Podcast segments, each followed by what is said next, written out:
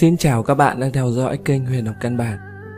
Là duyên có xa cách mấy cũng tìm gặp lại, là nợ trốn tránh tới đâu cũng không thể thoát được. Con người ta gặp nhau nhờ duyên, yêu nhau bởi nợ và chia ly do phận. Nếu đã là duyên thì dù có xa cách thế nào cũng tìm được đường gặp lại.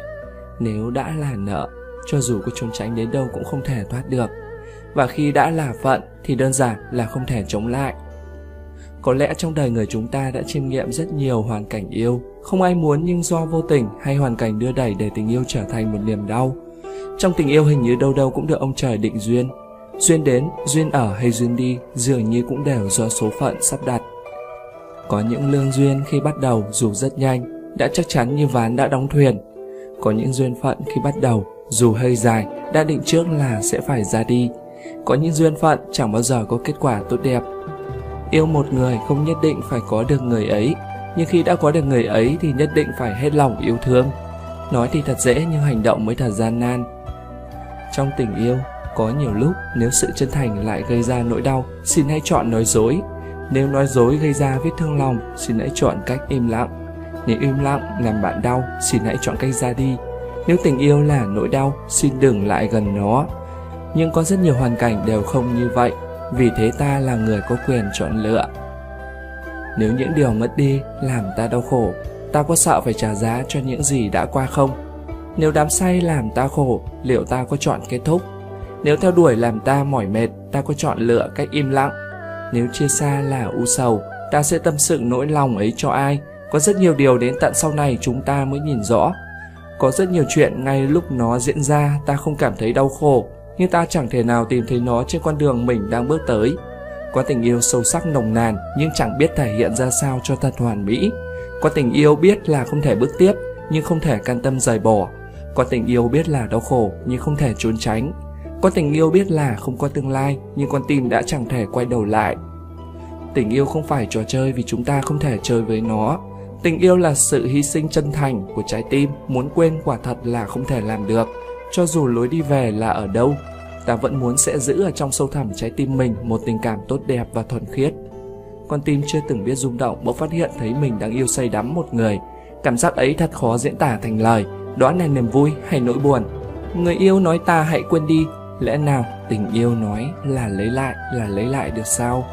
Nếu làm được thì đó không được gọi là tình yêu. Trong tình yêu có lẽ ta không có dũng khí để đối diện với sự tàn khốc của hiện thực. Vậy dũng khí là gì? Là khóc đòi người yêu ta hay khóc đòi người rời xa ta? Có lẽ chẳng có lời giải đáp chính xác cho câu hỏi này.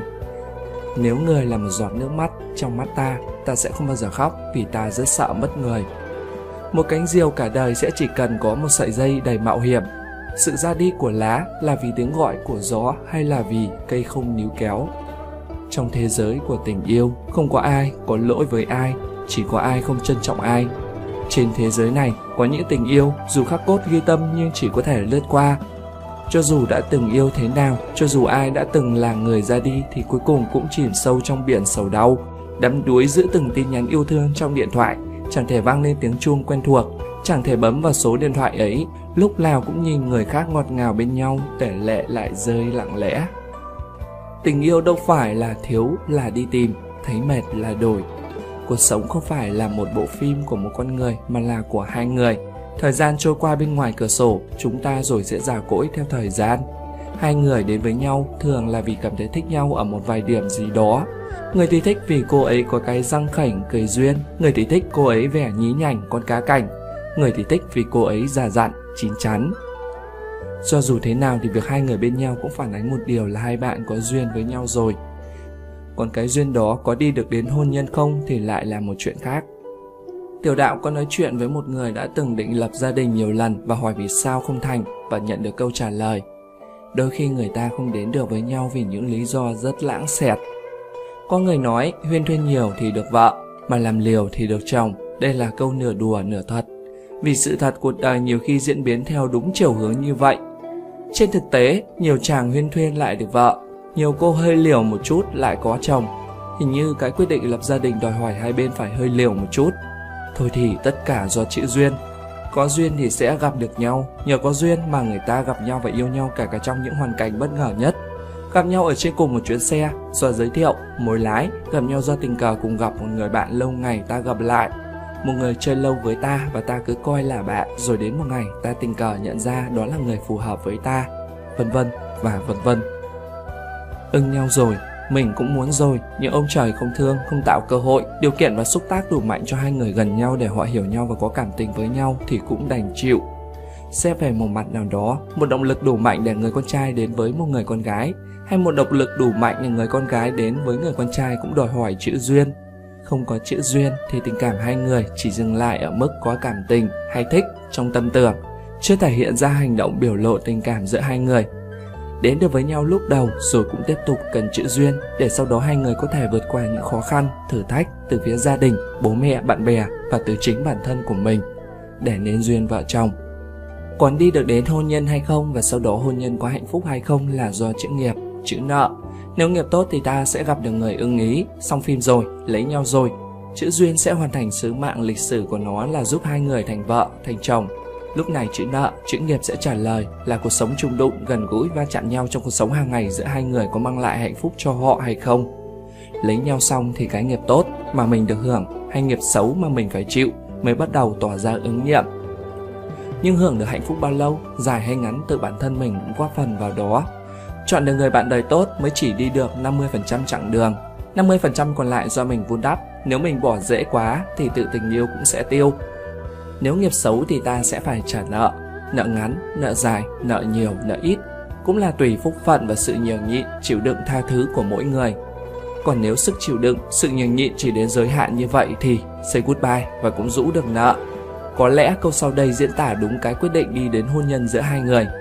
Người mình lấy làm vợ, làm chồng có thể không phải là người mình yêu nhất, có thể cũng không phải là người yêu mình nhất, mà chỉ đơn giản là họ đến đúng vào cái thời điểm cả hai cùng muốn lập gia đình.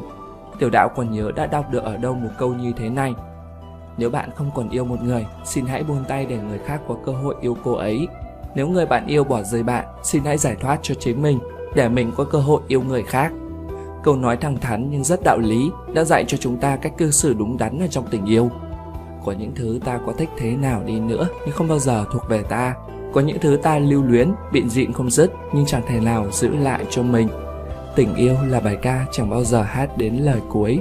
Nhưng cho dù có thế nào thì Tiểu Đạo tin rằng cứ chịu khó gieo nhân tốt trong cuộc sống hàng ngày thì duyên và nghiệp lành của mình sẽ tăng lên một chút và nghiệp xấu cũng sẽ bớt xấu đi. Tình yêu quả thật kỳ diệu, sống ở đời này.